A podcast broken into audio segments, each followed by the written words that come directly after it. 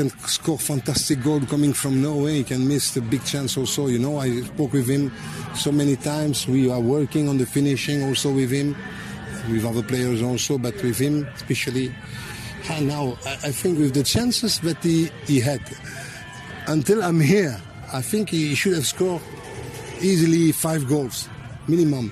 If you remember against Celtic, could have scored a hat trick in the first 20 minutes.